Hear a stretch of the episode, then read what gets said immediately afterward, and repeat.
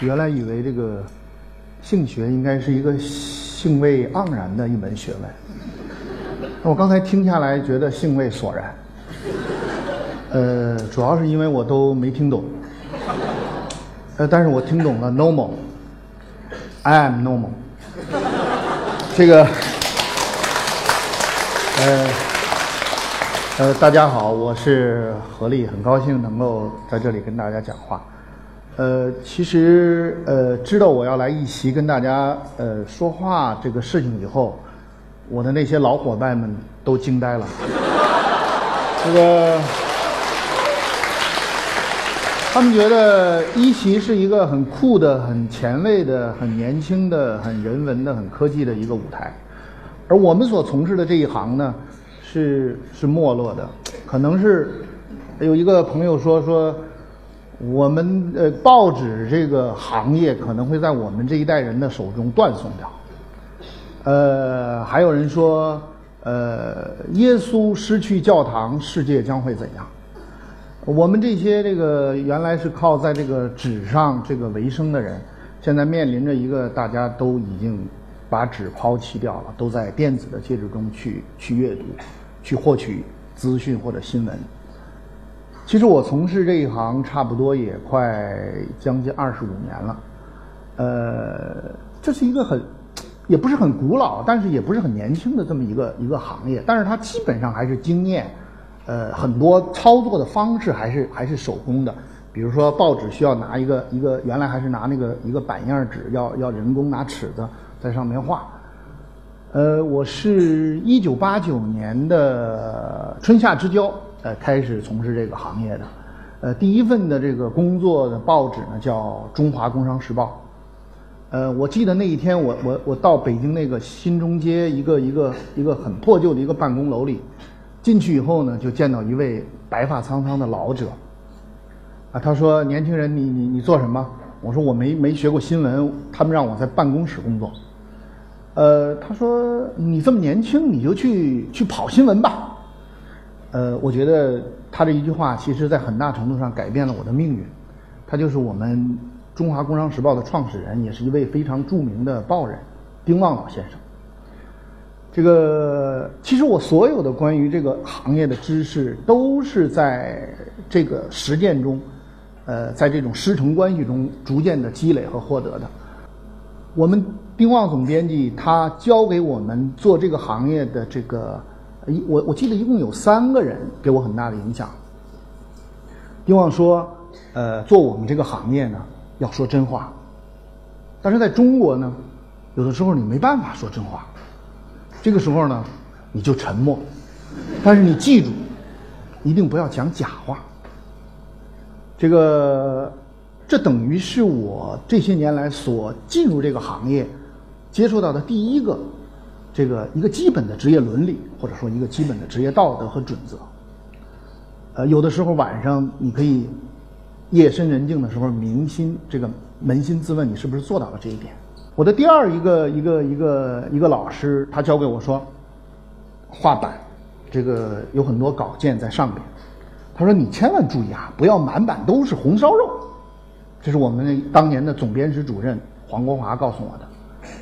他说：“这个后来，其实我通过他的这句话知道说，哦，做我们这一行是有拣选的，是要从这个发生的那么多事情中，要要要做一些筛选、梳理，要呈现给读者一个错落有致的、有轻重缓急的这样一个产品。哎，这是我关于新闻学教育这个第二堂课。第三堂课是我们的一个值班的一个副总编辑，这个晚上他他签大样。”他每每次签大样的时候，他有的时候会念叨一句话。这个因为马上就要截稿嘛，印刷厂第二天要等着上市，呃，他会说这个，呃，到了这个时候，可改可不改的文字，可改可不改的，他说就可以不改了。呃，我觉得这句话他让我知道啊，新闻是一门跟时间相关的一门工作。这个工作还是还是有这个时间节点，一个有限的时间内把一个尽量好的东西呈现出来，也就是说它是有约束条件的。我就学了这么三个本事，完了就用这个三个本事，这个从事了二十多年的这个新闻工作。所以有的时候见到一些年轻的朋友，他问他，他说学什么？他说他是学呃传媒的。我有时候就会泼点冷水，我说：“哎呀，学传媒有什么呀？四年，我们三句话告诉你，半个钟头，你学四年，这个这个当然，可能是由于我的这样的一个这个门外汉的这个转行的这个经历呢，导致我对这个呃传统的正规的新闻教育总是存有偏见。呃，这个当然，我个人的经验也未必适用他们，因为呃，他们有的时候有自己的经验。”他们常常会说，普世的经验不适用我们，我们有自己的特色的国情，所以我也没办法。呃，后来我就开始做这行，完了就是呃写稿子啊，完了以后呃做选题啊。我记得很清楚，我在《中华工商时报》这个发表的第一篇，就是比较长的头版转二版，这个大概有七八千字的一个很长的稿子，是叫这个八十年代。啊，这王府井八十年代的最后十天，呃，就是写这个一九八九年那个十二月大概二二十号、二十一号，哎，到三十一号这十天在王府井发生的事情。一九八九年的时候，我呢其实就是采访了王府井的十个商店，我记得当时还有亨德利啊，还有什么，反正就去一家一家的去采访。后来我知道哈，这个有一个新闻的老前辈告诉我们说，从事我们这一行，呃，开口要小。挖掘要深，这个见微知著，这个用一个这个一个一个的东西。其实我们今天在非虚构写作领域，很多人也都是这么做的，只不过我们当时不知道非虚构写作，我们就这样一家一家的去采访，完了，呃，写了一篇很长的报道。那是可能很多年以后，我才知道啊，其实这种方法在很多领域都有。你看人家这个黄仁宇写这个万历十五年，用一个时点来去折射大的这个背景。这个这个这个，像这个石景谦用这个天安门这个几个中国知识分子的命运来去折射中国百年的这种跌宕起伏，而我只不过是用王府井这个最后的十天，无非是想这个反映一下上个世纪八十年代中国经济社会的一些变迁。这个哎，后来我就哎通过这个稿子，我好像找到一种路径了。有一次我去国家邮政总局采访，他们告诉我说：“哎呀，这两年，呃，上个世纪九十年代初。”说这个私人之间不怎么写信了，我说为什么呀？他说你看我们的这个数据，这个商业信函的这个比重大幅度增加，这个私人的这个信函的比重呢都在这个逐渐的这个缩小。哦，我我后来在想啊，那可能是不是因为这个当时叫商品经济啊这个发展导致这个整个的这个社会经济生活发生了一些变化？完了，我就从这么一个这个商业信函增多，私人信函。这个减少，完了又写了一篇，哎，这个还不错的稿子。呃，还有像这个当年这个美元和人民币，美元和人民币当时好像一美元只能换两两块七人民币，后来这个政府调整了汇率，大概从一美元就调整到三块多。我我我们一般当时说啊，写一个新闻哈，汇价调整，但是。我不，我我一想，这个事情会对什么有影响？啊，肯定会对进口商品有影响。当时也没有什么进口商品，当时买进口商品要凭一种叫兑换券的一个一个一个东西，它也不是外汇，它是人人民银行发行的一个等同于这个哎一个一个外汇的一个一个一个一个凭证，要去专门的商店去买。当时最热门的商品是什么？是录像机。是一个这个这个好像是这个日本的松下的 L 幺五啊什么这些牌子的录像机，所以我第二天就去西单的那个外汇的这个专卖这个商店去调查，说你们这个货啊这个渠道啊什么汇价调整以后，这个整个的这个情况变化，采访一些消费者，采访一些什么，也是这样一个思路。后来回来写了一个特特写，很多年以后我发现这个呃《华尔街日报》的这个头版中间往往有一个类似于这样的一个。呃，以微观呃来去比较生动的去描写一些经济生活中很微小的一个现象，但是会给你一些启发的，呃，这样一个报道。呃，后来我发现基本上也都是这样的一种自学呀、无无师自通的这么一个情况，反正就一直对付对付对付对付到现在。呃，后来情况发生了变化，后来有了一个东西叫互联网。完了，整个的这个社会生活也发生了越来越大的这种这种变化。完了，中国一个很有意思的事情，你就会发现呢，他都是这件事儿没办完吧，他就忙下一件事儿；下一件事儿没忙完，他又忙下一件事儿。我们这农业化没完呢，就工业化；工业化没完，就信息化。这个报纸的这个市场化没完呢，就就互联网；互联网没完，现在又移动互联网。结果搞得我们哪一个也赶不上。我有一个这个很好要好的高中同学，他是个艺术家，他他画画。后来他这个大学毕业以后就去了加拿大，在一个建筑师事务所里边，呃，画那个前期的那种呃景观的这个图很好，生活也很好。他有很多年没有回到中国。呃，前不久我们高中毕业呃三十年聚会的时候呢，他回到北京。我们都是小的时候一起上上上小学啊、中学，在北京的胡同里长大的。我家住李氏胡同，他家大概住前炒炒面胡同还是拐棒胡同。反正是就是离王朔他们那个那一带都不远，呃，他回来呢，我就开着车带他在北京的这个大街小巷啊，儿时我们经常出入的一些地方穿梭。他他可能好多年没回中国，我我觉得他的汉语表达词汇量不够，他他他动不动就爱说尺寸这个词儿，他他还看，哎呀，说咱这胡同怎么尺寸显得这么小了呢？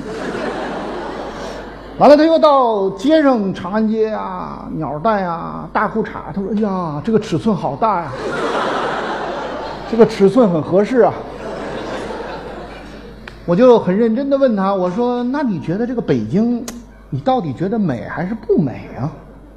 他想了想，说：“很真诚的跟我说，北京很美。”我说：“哪里美？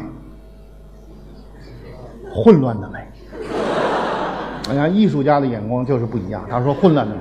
后来我想了想，他说的很有道理。如果你们有兴趣，可以找中国现在一个大都市的一个繁华的十字路口，你在那儿静待三十分钟，看行人，看摩的，看自行车，看电动自行车，看出租车，看救护车，看看警车，他们互相混乱而有序。这个有一套自己的那个游戏规则，所以老外来在这儿开车肯定不适应。这个互联网带来了一个最大的变化，对我们这个行业，就是有一个词汇频频的在我们这个呃这个汉语这个语汇中出现，就是这个新媒体。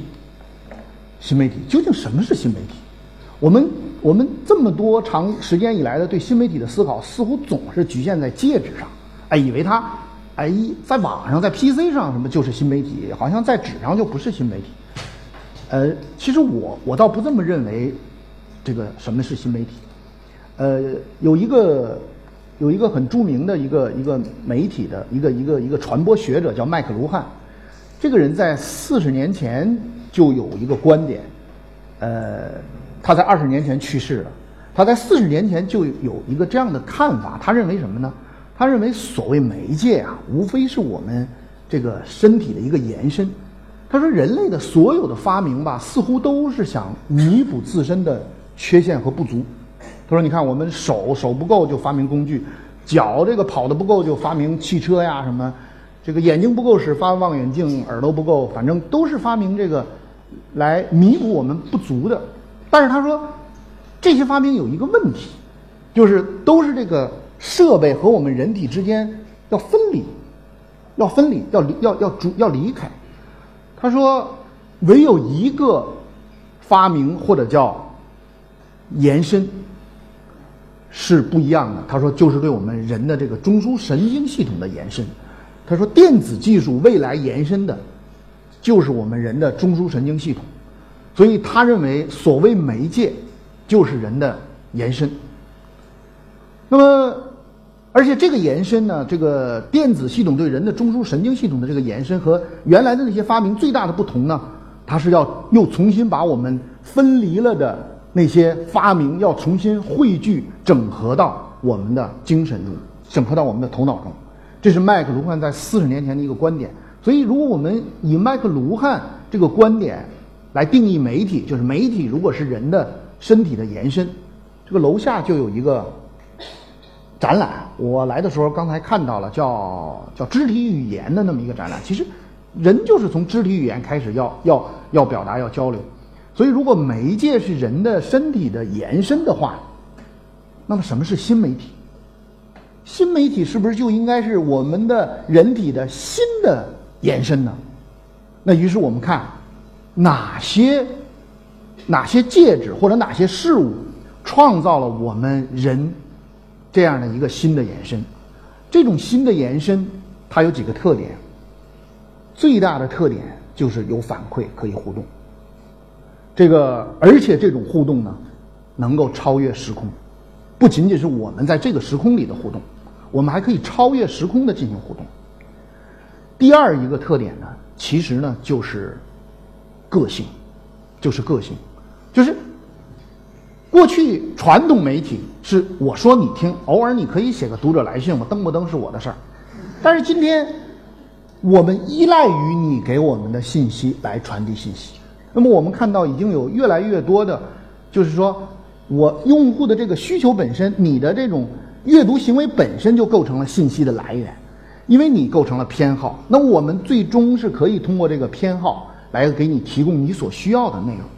当然，个性服务不是今天才有，不是有了互联网和好的信息技术以后才有，原来就有。但是原来的个性服务不叫新媒体，为什么？因为原来的个性服务太昂贵，对吧？领导人可以享受个性服务啊，你俩给我看这个报，你俩给我看这个报，到时候你给我一个汇汇总，对吧？这都是个性的，跟别人的不一样。但是今天我们每个人，几乎每一个人都可以享受到这样的一个个性化的、越来越个性化的信息服务。所以我觉得这两点恐怕是这个我们所谓的新媒体或者新的延伸的一个很重要的特征。那么在这个延伸的过程之中，就创造了什么呢？创造了人与人和人与这个世界的新的关系。大家看，我们今天在微信上，是不是建立了很多新的关系？这种关系超越了我们过去的这个既往。那么，在这样一个形势下，传统的媒体行业，它应该做做哪些调整，或者说它它面临着很多挑战，它面临着很多变革。这个大家也也也也面临着人才的流失啊，也也很抱怨。应该做哪些调整呢？我觉得，其实第一就是。我们传统的这种内容的生产方式，你要改。过去是我写啊，我组织人去搜集啊。今天很大程度上说，有媒体人老爱讲一句话，叫“内容为王”。这里面，当然，它一方面是说内容很重要。如果是这个语境下的内容为王，我是承认的。但如果是说啊，你们过去传统的报纸编辑记者写的那个东西就是王，我是不认同的。那哪是王啊？呃，个别有王的时候，但是我看大多数情况下都没有达到王的那个价值。你们真的达到了那个价值了吗？你们真的是提高的写的那个东西，用户是是是可以这个离不开的吗？我们今天看看一席这个平台上生产的这个内容，那才是王。这个很多很多专业内容。所以，究竟什么是原创？我们觉得啊，原来的原创就是我们这些机构、媒体的机构的从业者组织一些高人哎采访啊什么去，这才是原创，不一定。维基百科不是原创吗？那些分散在那么多人群中的点滴的智慧的汇集不是原创吗？所以那只是是说，今天的信息技术使这些汇集的成本下降了，所以这个模式才成为可能，所以新技术、新媒体才能成为。一个可以发展、可持续的一个事情，所以我们这个传统的内容生产者必然要去改变你的内容生产方式。第二个，我觉得就是大家讲的很多，就是商业模式的变化。这个商业模式的变化呢，呃，过去单一的依赖的依赖这个广告这样一个模式肯定是不可持续的。那于是大家就想说，其实已经有很多，就一个是说你提供的东西是不是确实有价值？你就像《纽约时报》的付费墙。你的怎么从你一个新闻变成一个信息产品？比如说，葛兰素史克在行贿，这是个新闻。你付一毛钱，我告诉你这消息，你不付，你说我早听说过了，到处都是。但是我说，你付一毛钱，我告诉你，因为葛兰素史克行贿事件可能会导致一家上市公司的股价上涨百分之三十，我帮你分析出来的，我帮你判断出来的。我帮你筛选出来的，这个就是不久前这个安德森，这个写那个免费和长尾理论的那个人到中国来，再一次强调媒体的传统的价值中更重要的实际上是拣选、分析、判断。那么除了这种产品化，应该还有比如说呃交叉呃补贴补贴这样一个模式。什么是补贴呢？过去我们都都用打火机，或花钱买。今天我们不再不再不再用花钱买打火机了，因为餐厅啊、酒吧啊，啊，服务员送我一个打火机就送给你了。打火机依然有人生产，但是你不用花钱，实际上是由餐厅你在餐厅享受那个服务的时候，由餐厅补贴给了打火机厂。我相信，也许未来好的内容生产还是有，但也许不一定是传统的媒体机构。啊，也许星巴克 Style 是最好的生活杂志。呃，也许什么什么路虎汽车可能是最好的汽车杂志啊，就是可能越来越多的，也许某个银行的金融信息服务是最好的财经新闻，这个这种补贴的形式肯定也会也会发生。还有一点就是产业链的延长，呃，不久前我我我接待过一个欧洲的一个很古老的一个杂志公司，他们旗下的杂志你一听就都很牛，比如叫中世纪杂志，叫文明杂志。都都都这类杂志，我说那你你你们你们怎么办？靠广告？他说，我们现在广告收入逐渐下降，我们现在有一个收入在越来越多，就是个性化的高端的特色旅游。他说我们这个集团跟欧洲很多古老的城堡啊、庄园呀、博物馆啊都建立了很好的关系，我们给客户定制这个产品产品，这就是把产业链延长了，由简单的信息服务增加到其他服务。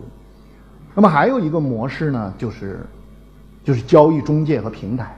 我相信也未来可能也会有越来越多的这个，特别是垂直的那些呃财经类的或者投资类的媒体，可能会进入到这个一个交易中介这平台之中去。我们现在也正在筹办一个这样的一个全平台的多媒体的一个专门面向投资资讯这样一个行业的呃一个一个一个一个一个一个服务企业。那么我们也希望将来能够为为投资者提供投资交易的这样一个服务，呃，也希望大家有兴趣能够参加到我们这个企业中来。呃，其实说了这么多，这个我觉得我们这个行业应该还是有一些，呃，还是有一些不变的东西。呃，这张照片我想大家看到了，这个这个就是我刚才说到的我们这个中华工商时报的创始人。呃，我们报业的一个老前辈丁旺先生的一个照片。呃，其实每次我看到这张照片的时候都很感动。中国有一句话叫“好手穷经”，我觉得这张图片可能能够非常的生动的体现了一个老一代的一个报人，呃，他的一种他的一个一个勤劳，他的一个劳作，他的那种投入，这种精神状态，我觉得这个是任何时代。或者说，你做任何工作，如果不是进行有尊严的辛勤的劳动，你都不可能取得很大的成绩。那么最后呢，我想想用这个哈姆莱特的一段诗结束我今天跟大家说的话。哈姆莱特说什么？他说：“生存还是毁灭，这是一个值得考虑的问题。”默然忍受命运暴虐的毒箭，或是挺身反抗人世的无涯苦难，通过斗争把他们扫清。这两种行为哪一种更高贵？死了，睡着了，可睡着了还会做梦，阻碍就在这儿。当我们摆脱了那一具囚服的皮囊以后，在那死的睡眠里，究竟将要做些什么梦？那不能不使我们踌躇顾虑。人们甘心久困于患难之中，也就是为了这个缘故。